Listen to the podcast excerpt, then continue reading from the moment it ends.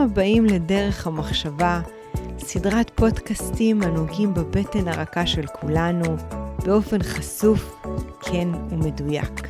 בכל מפגש נדבר על תופעות בטבע האדם ומתוך החברה הישראלית.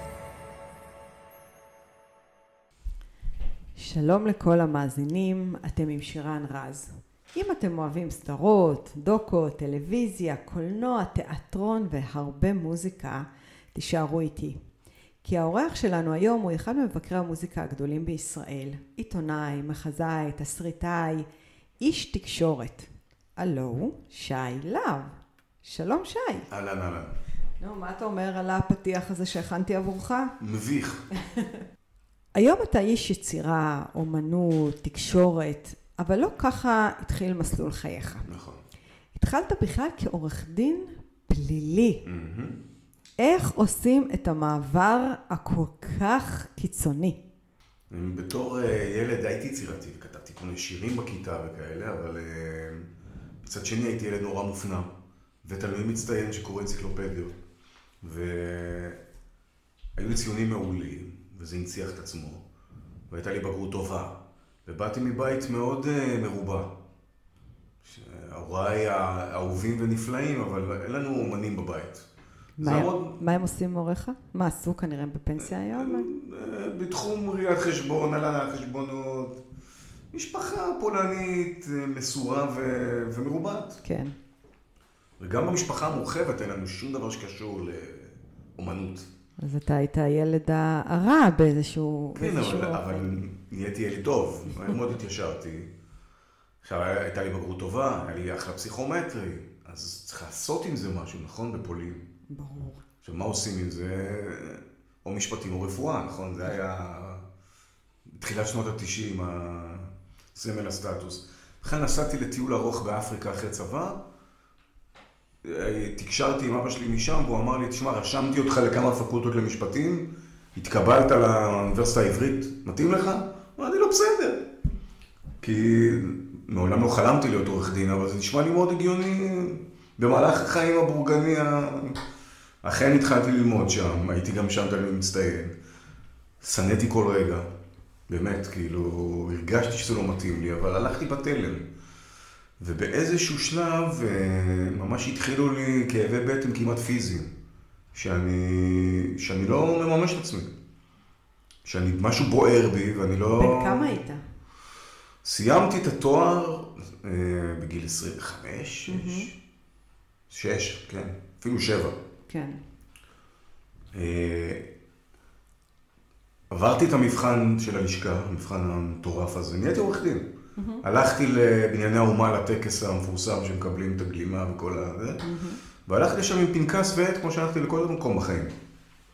ואני קולט את עצמי יושב וכותב שם כל מיני הערות ציניות, הומוריסטיות, כאילו שאני משקיף מהצד, כאילו שאני מסקר את האירוע, לא מקבל בעצמי את, ה... את הדיפלומה. הגעתי הביתה, בדיוק התחתנתי, ישבתי בלילה וכתבתי קטע של 500 מילה על הטקס. שזה בעצם הייתה הפעם הראשונה שכתבת קטע כזה? כן, למדתי שנה בכותרת, ספר לתקשורת אה, של אוניברסיטת תל אביב, במקביל ללימודי משפטים שלי בסוף. וגם עשיתי קורס כתבים ב"קול ישראל", אה, זה כבר היו סנוניות ראשונות היו, לפני. כן.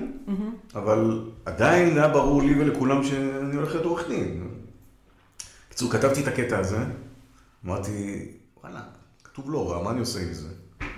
עכשיו, לא הכרתי אף אחד, לא הייתי בשום ברנג'ה, בשום קליקה. גרתי אז במבשרת, ליד ירושלים. כמו טמבל, הדפסתי שני עותקים של הדבר הזה, נסעתי למחרת לירושלים, שמתי דף אחד אה, ב... אצל המזכירת מערכת של עיתון כל העיר, מקומו, ואחד ב... בעיתון ירושלים, המקומות השני. השארתי מספר טלפון, עוד לא היה לי סלולרי אפילו. בערב אני מקבל טלפון ממישהו שמציג את עצמו כעורך התרבות של כל העיר, של המקומון היותר חשוב בירושלים. הוא אומר לי, אה, קראתי מה שכתבת, אה, התוכן מעניין לי את התחת, אבל אני אוהב איך שאתה כותב. אוקיי. במילים האלה בדיוק. אוקיי. שזה כבר הקדמה יפה לעולם התקשורת. זה מעיד על הברנז'ה התקשורתית, כן. הסגנון הזה? לגמרי. ואז הוא אומר לי, מה אתה אוהב? על מה אתה רוצה לכתוב?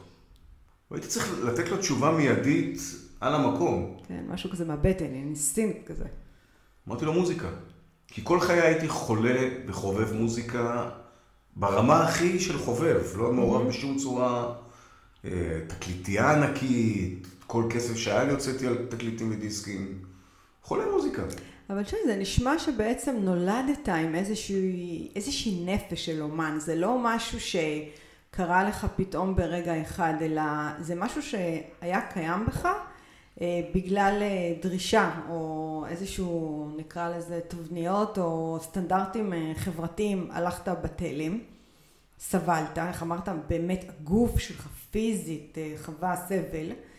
וברגע שנגעת בזה, זה, זה פשוט התחיל, התחיל כמו איזשהו אפקט הדומינו. ברגע שנגעתי בזה, זה התפוצץ, זה לא התחיל, באמת, כאילו... אז זה שכב שם. זה שכב שם כן, הרבה שנים. כן. האש עלתה והלכה ועלתה. עכשיו, כמו שאמרת, בדיוק התחתנתי, אז גם נכנסתי למחויבויות. של משכנתה וילד ראשון, כל הדברים שהם היו אמורים להשאיר אותי בתלם. בדיוק. עוד זה, יותר. אז, אז, אז מה, איך עושים? הרי אני בטוחה שחלק מהמאזינים כרגע שמקשיבים נמצאים במקומות עבודה שהם לא אוהבים. Mm-hmm. יש בתוכם איזשהו מלאך קטן או איזשהו קול פנימי שקורא להם לעזוב וללכת בעקבות הלב.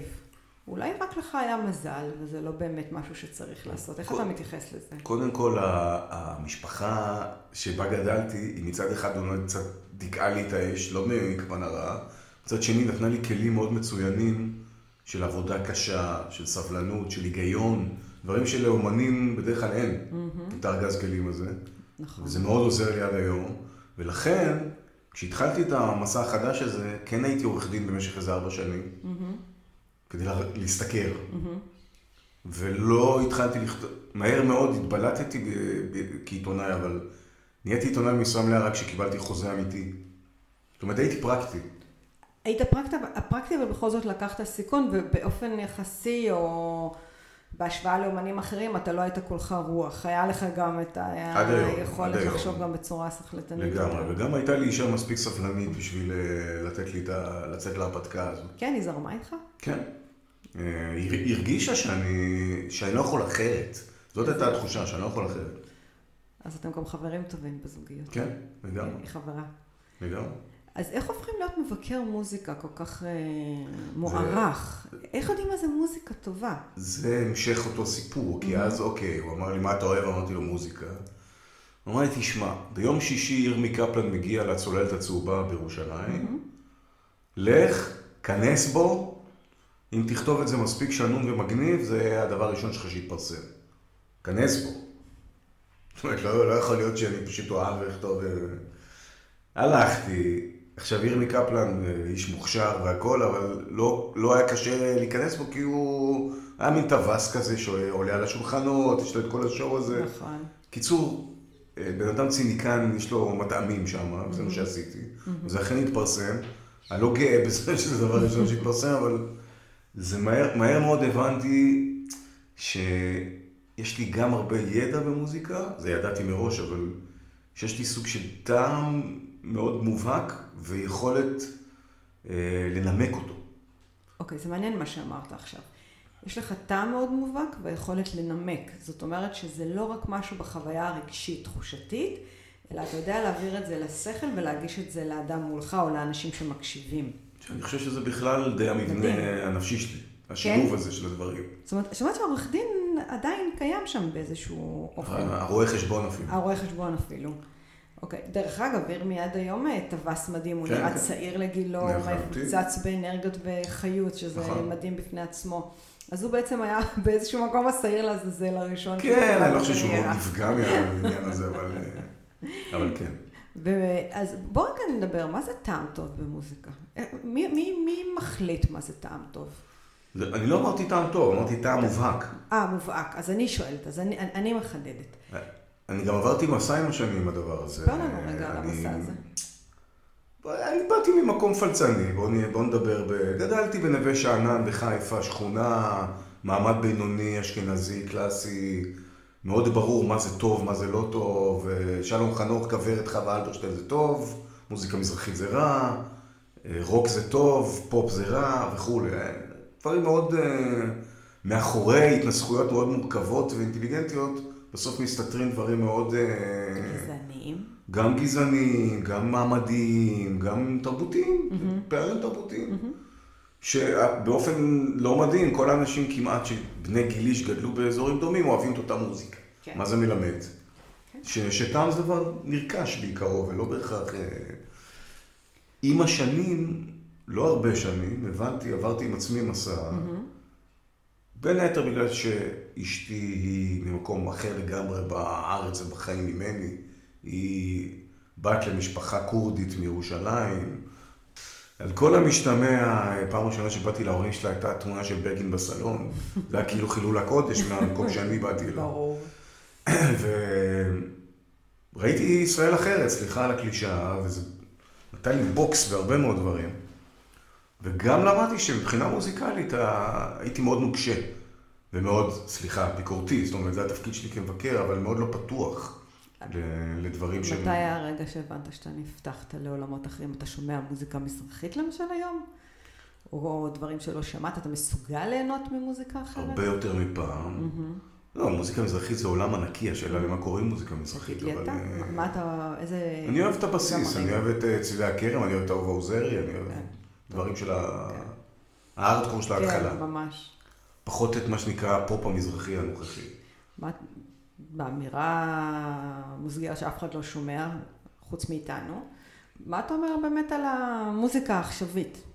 על האובדן המילים, שינוי הקצב? אני חושב שהמוזיקה העכשווית בישראל מצוינת. אני. ממש לא... היא מגוונת יותר מאי פעם. Mm-hmm. הפופ שלה חכם ואינטליגנטי והרבה יותר מחובר לעולם ממה שהוא היה פעם. אני דווקא מאוד אופטימי ונהנה מ... זאת אומרת שדווקא אתה אומר שהמוזיקה שלנו הולכת למקומות טובים בגלל הרבגוניות שלה והכישרונות הצעירים שנכנסו כרגע. לגמרי, יש לנו, הדבר, הערך המוסף היחיד שיש לנו פה זה הרבגוניות. כן. בכלל. כן, זה נכון, היכולת להכיל את זה. אז, אז בעצם גילית את ה... את, לא גילית את המוזיקה, אלא גילית את עצמך מחדש אה, בתעוזה הזאת לכתוב ולהיות אה, מבקר מוזיקה, ומשם, איך... קרה דבר שאתה עורך, כותב, דוקו. זהו, יש פה עוד שלב בגלגול אז תספר לנו. כי עיתונאי, כל... הייתי עיתונאי הרבה שנים, והייתי עורך תרבות של מעריב כמה שנים, הגעתי למקומות גבוהים, כאילו ב... אבל להיות עיתונאי זה עדיין אה, לכתוב על. לכתוב על, אוקיי. חשוב, אה, כבודו במקומו mm-hmm. והכל, אבל גם שם הרגשתי שאני באיזשהו מקום... לא במקום שאני, לא במימוש האמיתי. מה זה המימוש האמיתי? מימוש האמיתי זה לכתוב עט. זאת אומרת, אוקיי. לעשות את הדברים, לא... להביע את הדעה גם? זאת אומרת... לא, להביע דעה בתור עיתונאי, יש לך במה מפה ועד... אה, אוקיי. תלוי איפה. באיזה עמדה הגעת, אבל נכון. הייתה לי מספיק. רציתי לכתוב בעצמי, רציתי לכתוב הצגות, סרטים, לא רק לסקר אותם. באופן הכי... זה נשמע ילדותי, אבל זה, זה אמיתי לגמרי. ואז בעצם... אה, ואז קרה לי עוד סוג של נס או בלטם, או... אני... אמ, בצבא הייתי בנחל, בנחל המוצנח, ושירתי באינתיפאדה הראשונה. שזה היה חרא בלבן. מה זה חרא בלבן? האינתיפאדה הראשונה, רוב השירות שלי היה במחנות הפליטים בעזה. אוקיי. על כל הקונפליקטים המוסריים שהדברים האלה מעוררים. היה גם הרבה כיף, הייתי עם החברים הכי טובים שלי, אבל הרבה חרא. Mm-hmm.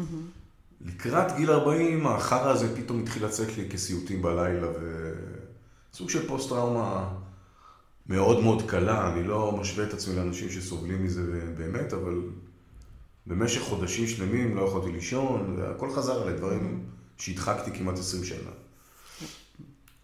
אה, לא ידעתי איך להתמודד עם זה. התמודדתי בדרך היחידה שאני מכיר שזה לכתוב. מדהים. הייתי יושב בלילות וכותב. וכותב? זיכרונות זה... מאוד מפורטים. זה, זה, זה מטורף איך אה, כתיבה יכולה ממש לרפא משקעים. אה, אני מאוד מתחברת לזה. אני שומעת כל כך הרבה סיפורים, גם אני בעצמי עברתי תאונה מאוד קשה שהכלי שהציל אותי, חלק מהכלים מהכתיבה. ואתה בעצם אומר, דווקא בפוסט טראומה שהכאב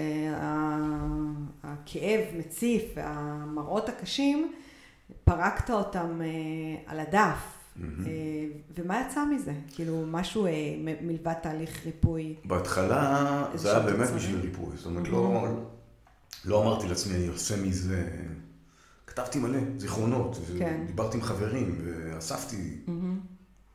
ואז חשבתי שאני אוציא את זה כמין ספר דוקומנטרי כזה, ואז הבנתי שזה לא יעניין אף אחד אם אני לא אהפוך את זה לאישי ממש. אוקיי. ואז הפכתי את זה לרומן. ספר שהוצאתי, שנקרא לך לעזה, שחזר ל... בגוף ראשון, כן. כל קורותיי כלוחם מאוד מפוקפק בכישורי הלוחמה שלי, אבל באינתיפאדה. והיה פרק אחד בספר הזה, שסיפר על סיטואציה מאוד מסוימת, שמישהו שהכרתי קרא אותו, והוא בכלל בא מ... הוא היה בוגר בית צבי, בחור בשם יוני זיכולץ.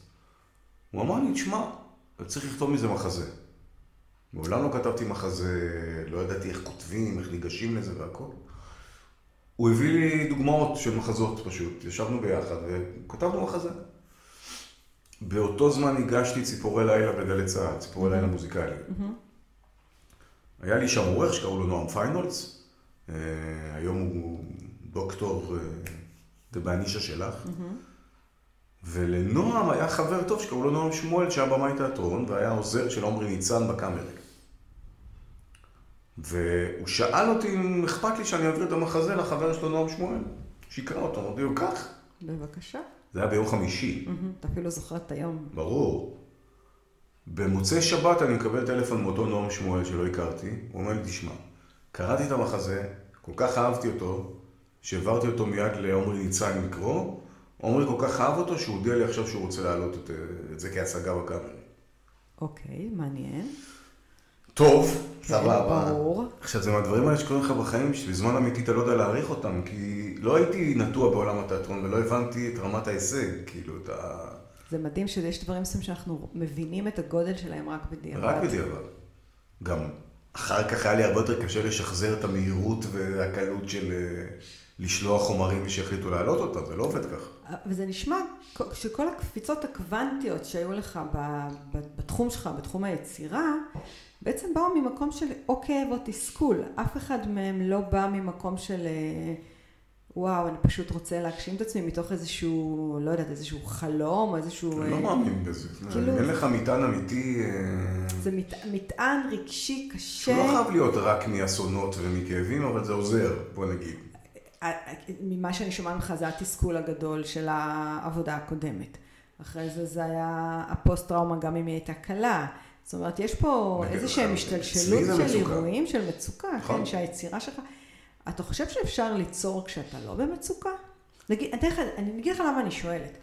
יש המון אה, אה, אה, סטודנטים, אה, נערים, נערות, אפילו אנשים יותר מבוגרים שרוצים להגיע לתחום של התקשורת והאומנות. אז יש בזה משהו מגניב, יש בזה איזושהי עילה, איזשהו קסם בעולם פרסום. הזה, פרסום. מה היית אומר להם? זאת אומרת, זה נכון, זה משהו שמתאים לכולם, איך, איך, איך בונים מוזה, איך מחליטים אם זה מתאים לך הדבר הזה? זה לא משהו שאתה יכול לקום בוקר אחד ולהחליט שאתה רוצה, זה צריך להיות בתוכך. אה, עכשיו, כשאנחנו מדברים על מצוקה, זה לא חייב להיות אה, אימא חולה ואבא חסר אונים, כמו שנטשה שרו. ממש. אז זו מצוקה סובייקטיבית. זאת אומרת, אתה מרגיש שאתה במצוקה, גם אם אתה מבית טוב, או... זה כן צריכה להיות מצוקה בתחושה שלך. זאת אומרת שאם אתה רוצה ללמוד תקשורת או עיתונות או קולנוע בגלל שזה מגניב ומישהו אמר לך שאתה כישרוני אז כנראה שזה פחות מתאים? זה פחות מתאים, אבל אני כן עושה הפרדה בין תקשורת ובין יצירה, זה עדיין לא אותו עולם, הייתי בשניהם. תפריד רגע, תחדד לי. כי עיתונאי אתה עדיין משקיף מהצד. שוב, אתה, אוקיי. אתה יכול להיות בן אדם מאוד שנון, או בן אדם מאוד דעתן, ש, שחשוב לו שהדעה שלו תישמע, וזה יתאים לך העולם הזה. מה זה יצירה? יצירה זה באמת, סליחה על הקלישאה, אבל זה לעשות, לכתוב מתוך איזשהו פצע. אה, ושוב, הפצע הזה הוא סובייקטיבי לגמרי, לא... אנשים יכולים להסתכל עליך ולהגיד מה הוא רוצה, אבל... אני רוצה רגע להתמקד בדוקו שאתה עושה, כי אני חושבת, יש משהו אחר בלעשות, אה, אה, לייצר, להפיק סרטים או סדרות דוקומנטריים, שאורך הנשימה שם הוא מאוד ארוך. רחב, הדרך, לפעמים אתה לא רואה את הסוף, אתה גם לא יודע מה יהיה בסוף. איך, איך התגלגלת לשם? מה נותן לך את ה... איך אתה יודע על מה? אז רגע, אז יש כמה שאלות. ברור, יש לי המון שאלות אליך, חייבת להודות. זה הרגע להודות, יש לי הרבה יותר שאלות ממה שהזמן יספיק. קודם כל דוקומנטרי זה, אני חושב שבסופו של דבר זה האולטימטיבי בשבילי, כי זה שילוב של עיתונות עם יצירה. זאת אומרת, אתה עדיין מבחינה מסוימת משקיף מהצד ומסקר סיפור, אבל אתה גם נכנס לתוכו רגשית, ואתה באמת מייצר עולם. העלמה זה, זה חייב להיות סיפור שהוא תופס אותך גם רגשית מעבר לזה שהוא מעניין. כי יש אין ספור סיפורים מעניינים בעולם. איך הגעת למעברות? למה מעברות? גדלת בנווה שאנן, אה, מטופח על ענני מרשמלו, יש הילה סביב המקום הזה, גדלתי בחיפה אז אני יודעת. אה, מה? לא, זה קודם כל נווה שאנן זה הכי, כמו שאמרתי, מעמד בינוני. כן, זה לא הכרמל, זה לא אחוזה, זה לא דניה, אבל... אתה לא כרמליסט, אבל אתה... כן, אתה נווה שאנן, אתה בסדר, אתה מקום טוב באמצע. אה, אבל אימא שלי שתחיה, גדלה במעברה. בחיפה. כל השנים היה נורא חשוב לה להגיד לי שהיא גדלה במעברה. שתדע כמה חיים קשים? לא, שאני אדע שזה שאומרים שהאשכנזים הם אדוני הארץ, זה לא מדויק, כי גם היא סבלה. הבנתי. מה שנכון, במובן הזה שגם היא סבלה. אוקיי. כמובן שאני לא אפתח עכשיו את כל נושא הדתי, אבל הוא הרבה יותר מורכב מהאמירה הזו. אבל כן, היה לי... היה לי איפשהו ב-back of my mind את העניין הזה של מעברה, וזה שחשוב גם לספר את הסיפור האשכנזי שלו. אז בעצם שמת דגש שם גם על הסיפור האשכנזי? כן. אבל שם... שמת דגש כללי, על... לא, לא נראה לי שזה שם הפרדה בין... בין לא, לא עניין של הפרדה, אבל אחד החידושים בסדרה שלנו, התזכורות, יותר נכון, זה שלפחות בשנתיים הראשונות של המעברות, כמעט 50% מהאנשים שם היו אשכנזים. היה איזה תוכנית, אם אני לא טועה, סאלח שבתי. יכול להיות שאני טועה בשם של התוכנית. פה זה ישראל, יא סאלח. כן. והיה שם קטע, עכשיו, עכשיו אתה מזכיר לי, שהם היו במעברות, והיו שם גם אשכנזים וגם ספרדים, ומה שהראו את זה בתוכנית, או בסרט. זה היה עיירות פיתוח שם. זה היה... זה היה... אבל זה היה נראה כמו מעברות, הם רק הגיעו. אבל... ובתוכנית הם הראו שיש את האשכנזים שמנגנים מול הספרדים שמדברים בשפה, נראה לי זה היה שם מרוקאים בשפה לא ברורה, ואז הגיע מישהו שהיה צריך למיין אותם לעבודה, ואת כל האשכנזים הוא סידר להם עבודה, וכל המרוקאים זרק לעבודות... טוב, זה גם, זה הסרט סאלח שבתי. כן, אז הסרט, נכון, אז אני לא טועה. אתה זוכר את הקטע הזה? ברור. יש לו יחס במעברות? כן. קודם כל, סאלח שבתי זה סרט באמת, סרט מיתולוגי מ-64, על מעברה. שהיה הסרט הישראלי הכי מצליח של כל הזמנים וכולי. ברור שהוא מהדהד במעברות. חלק מהדברים מאוד נכונים בעניין של האפליה הדתית, וחלק לא. בכלל, חלק מהמורכבות של הסדרה הזאת עם מעברות, שודרה בכאן 11, זכתה בהרבה פרסים, בלה בלה בלה. בגלל זה אני רוצה לדבר, היא זכתה, אני זוכרת בפרס... פרס הטלוויזיה, 2019. היא אמרה אמירה מורכבת. זאת אומרת, היא לא אמרה מי אשם ומי לא אשם, היא לא... היא הביאה כמה אמיתות שחיות ביחד. אז אני רוצה לשאול פה איזושהי שאלה, להבהיר משהו. קודם כל, בתור יוצר דוקו, אני כן חושבת שצריך לפתוח את הפריים כדי להראות לצופה. ואתה גם התבססת על כל מיני עדויות נדירות שלא היו לפני זה. אז יש פה איזושהי עבודת מחקר ארוכה. מאוד. שנתיים. שנתיים. וזה במקרה הטוב, יש תוכניות אפילו שלוקחות יותר. כשאתה מתחיל דוקו, הרי אתה יודע שזה ייקח זמן. מה, מה, מה, מה מגרה בלעשות תוכניות כאלה? אני כצופה רואה את זה בשעה, תהליך שעבר שנים. אתה, כאומן, כיוצר, למה ללכת לאיזושהי יצירה שלוקחת כל כך הרבה זמן ולא קצר? אני חושב שאחד הדברים הכי חשובים שאתה לומד עם השנים בדוקו, זה על מה ללכת. כן. כי אותי הכל מעניין. אני בן אדם נורא סקרן. אני אמצא לך בכל דבר כמעט פוטנציאל סרט או... אבל לדעת לסמוך על האינסטינקטים שלך ולבחור נכון זה אולי הכי חשוב. אז איך? בוא, בוא, תספר לנו קצת. מה, ש... מה שמחרמן אותי, סליחה, ברמה הכי... אה, אבל זה יכול לחרמן אותך, ולא לחרמן את נכון, הצופים. בסדר, אני לא... איך אתה יודע? אני לא אטום ל... לקהל. אתה עושה איזושהי בדיקה, אתה שואל. קודם כל גם זה לא תמיד בא ממני. יש חברת הפקה, יש כן. גופים משדרים. כן. לכל דבר יש פידבק. יכול להיות לי רעיון שנראה לי נפלא, ומהר מאוד יכבו אותי. כן. לפעמים יכבו אותי ואני אתעקש ואלך עם זה עד הסוף, זה גם קרה, אבל... אה, הטעם שלי באופן כללי, אפרופו מה שדיברנו קודם על מוזיקה, נהיה הרבה יותר, אה, לא אגיד עממי, אבל הרבה יותר רחב ממה שהוא היה פעם. אני לא... אני לא נכנס לאיזוטריה או לדברים שהם ליודעי דבר. כן. אז בדרך כלל מה שמדליק אותי מדליק לעומת אנשים. במובן הזה זה לא... אני עורך עכשיו סדרה תיעודית שצילמנו על הגשש החיוור, שנולדה לפני עשור. באמת? כן, אוקיי, זה מעניין. למשל. כי הם היו מטורפים, הם היו אייקונים. הם הם היו- עד היום, אני חושבת שאמרת השם שלהם. הרכב אה, הבידור הכי חשוב של כן, ישראל. כן, חד אבל זה. לא מספיק. אתה אומר, אוקיי, אז מה אנחנו עושים על זה? מעבר ללהגיד שהם היו הכי חשובים ולספר את ההיסטוריה שלהם. שאולי גם הדור הצעיר לא מכיר, אבל צריך להנגיש נכון. להם את זה.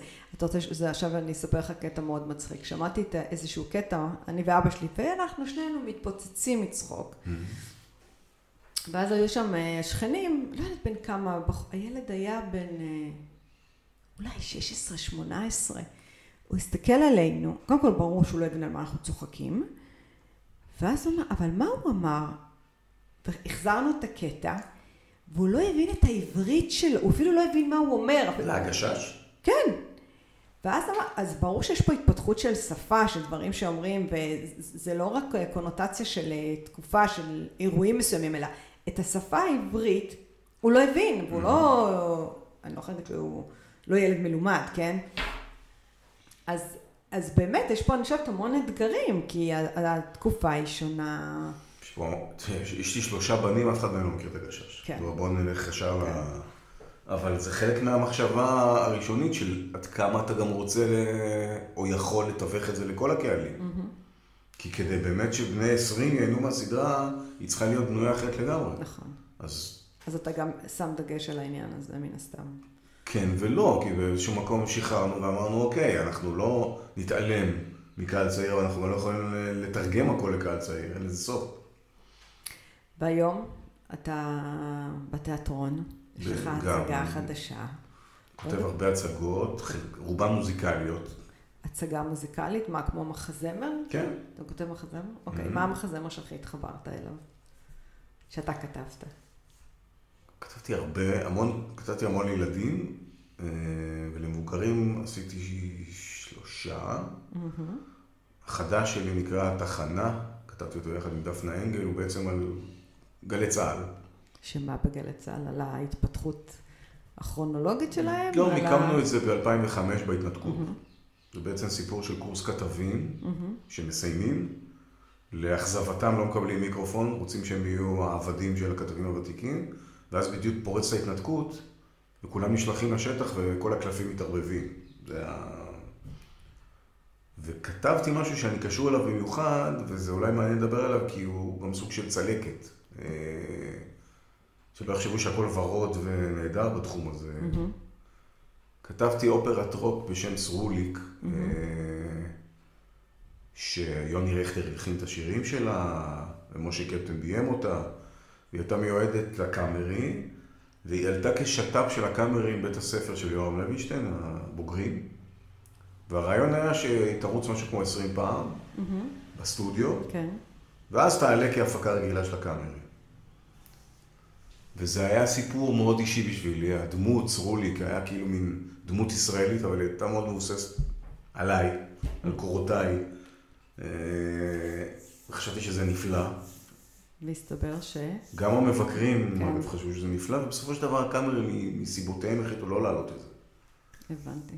אה, יש משהו מעניין אבל אני חושבת בעולם הזה של התיאטרון, של לשבת להריח את הספסלים, לראות את השחקנים. נכון, זה, זה, זה כאילו עולם בפני עצמו שנדמה שאולי אולי הוא קצת לא כל כך אה, זוהר כמו פעם, אבל אבל הוא כן, עדיין יש לו את המקום שלו. זה, זה חוויה מדהימה, שמי שלא מכיר יתקשה להבין, mm-hmm. כי אתה בורא פה עולם שלם שעובדים עליו המון אנשים, mm-hmm. ויכוחים אינסוף, ודרמות, ובסוף עולה הצגה, והיא רצה איקס פעמים, ואז היא מסיימת, וזהו, והיא מתפעלת מהעולם. זה לא כמו תוכנית טלוויזיה שהיא לנצח. כן. הדבר הזה תמיד מדהים אותי, זה גם נפלא וזה גם מתסכל. דווקא עכשיו שאתה אומר לי זה, זה נראה לי ה, היכולת שלנו, כמו פעם, להתמקד בכאן, בעכשיו, ליהנות ממה שקורה, לא, להתמק... לא לשים לב למה אנחנו מצלמים ו... ו... ולחיות אה, במה שהיה ובמה שיהיה. אז דווקא התיאטרון, עד שאת מביא איזושהי חוויה אפילו רוחנית, רגשית, תודעתית, שאנחנו מאוד צריכים אותה היום, היום יותר מתמיד. אבל זה האתגר שלו, כי. למה התיאטרון נתפס כאומנות מיושנת? כי הוא לא השכיל, אני מדבר בהכללה, mm-hmm. להשתנות, אה, הוא ממשיך ברובו לספק דברים שאת יכולה לראות אותם בטלוויזיה בצורה הרבה יותר טובה. Mm-hmm. דרמה רגילה, משפחתית, שישה שחקנים, תצטלם פי אלף יותר טוב בסדרה. מאשר על במה עם אה, תפאורות מקרטון אה, מתחלפות. אבל אתה עדיין שם, אז למה? כי אני אוהב לעשות דברים שבאמת אין להם תחליף. מחזמר אין לו תחליף. כן. מוזיקה חיה, ריקודים, אה, משהו שקורה עכשיו, ואם תבואי להצגה הבאה, משהו יהיה אחר בהצגה הבאה. כן, כי גם הבן אדם קם אחרת, השחקן אחר, כן. הקהל שונה. אי אפשר, אי אפשר, אי אפשר לעשות, זה, זה כמו שהנהר תמיד זורם, אבל בכל נקודת זמן הוא אחרת לגמרי, אז ככה זה בעצם הצגות, זה מדהים. וזה מדהים איך הקהל משנה, אנרגיה של קהל משנה הצגה לגמרי. וואו, כן. אני, יכולה לתאר לעצמי, כאילו שבתור שחקן, אני מרצה, אז אני יכולה להגיד שהקהל לגמרי מחזיר לך פידבק, כן. ואתה יודע... בטוב ולרע עוד פעם. כן, כן, זה מחזיר פידבק כזה או אחר. אתה כותב בלילה, אתה כותב ביום, תן טיפ ל... ל... אני נשארתי רואה חשבון באורח חיי. שמה זה אומר? שאני כותב ביום, אני... אין יום שאני לא כותב. אתה לא צריך להתבודד, לנסוע למקומות uh, מרוחקים כדי לא. לכתוב. ואם אני לא כותב ביום מסוים, אני מרגיש שבזבזתי אותו, אני לא מחכה להשראה. אתה לא מחכה להשראה? לא, יש, יש לי השראה, ואז אני מהר כותב לי בנוטס רעיון. בפ, איך אתה כותב? במחברת? טלפון. או בפלאפון? טלפון, הכי... כן. כותב לי מהר את הרעיון, ראשי פרקים וזה, לרגע שכבר אני צריך כבר לחצוב באבן, לא, בלי השראה. אני, אני חושבת שיש פה איזשהו טיפ מאוד חשוב למאזינים שלנו. כשבא לכם רעיון, אל תחכו, תכתבו, כי יש לו נטייה להיעלם, נכון. ואנחנו לא יכולים לשחזר את זה. ונראה לי שזה משהו שכדאי לאמץ בכל דבר, בכל uh, תחום. אבל, שי. אבל אחרי שבא הרעיון, הוא מלווה בכל כך הרבה ו... עבודה קשה, ותסכולים, וגם לפעמים אי הצלחות. אה, זה מסע ארוך. זה מסע שצריך להתמודד גם עם, ה, גם עם השברים והכשלים, וזה, ובתחום כמו שכזה, שכזה אני חושבת שזה אפילו עוד יותר מטלטל, כי אנחנו לא באמת יכולים לצפות מה תהיה הצלחה ומה יהיה כישלון. אף פעם, אף פעם. אז זה תהליך שהוא לא נגמר. אני חושבת שיצירה זה תהליך שפשוט לא נגמר אף פעם ואין לו מטרה. אתה פשוט בדרך כל הזמן. אבל זה גם קצת שומר אותך בוער כל הזמן. חד משמעית, אני מאוד מסכימה. שי, תודה רבה. תודה לך. איזה כיף שהיית פה. תענוג. זה היה פרק נוסף של דרך המחשבה. כל הפרקים זמינים באפליקציות הפודקאסטים, בערוץ היוטיוב ובפייסבוק. אם עדיין לא הצטרפתם, זה הזמן. להרצאות בנושא חשיבה יצירתית, חדשנות, יזמות, אסטרטגיה רגשית ומדיטציה, מוזמנים לפנות אל הישירות לאופיס שטרודל שירן רז דוט קום. אני שירן רז, ואהיה איתכם גם בפרק הבא.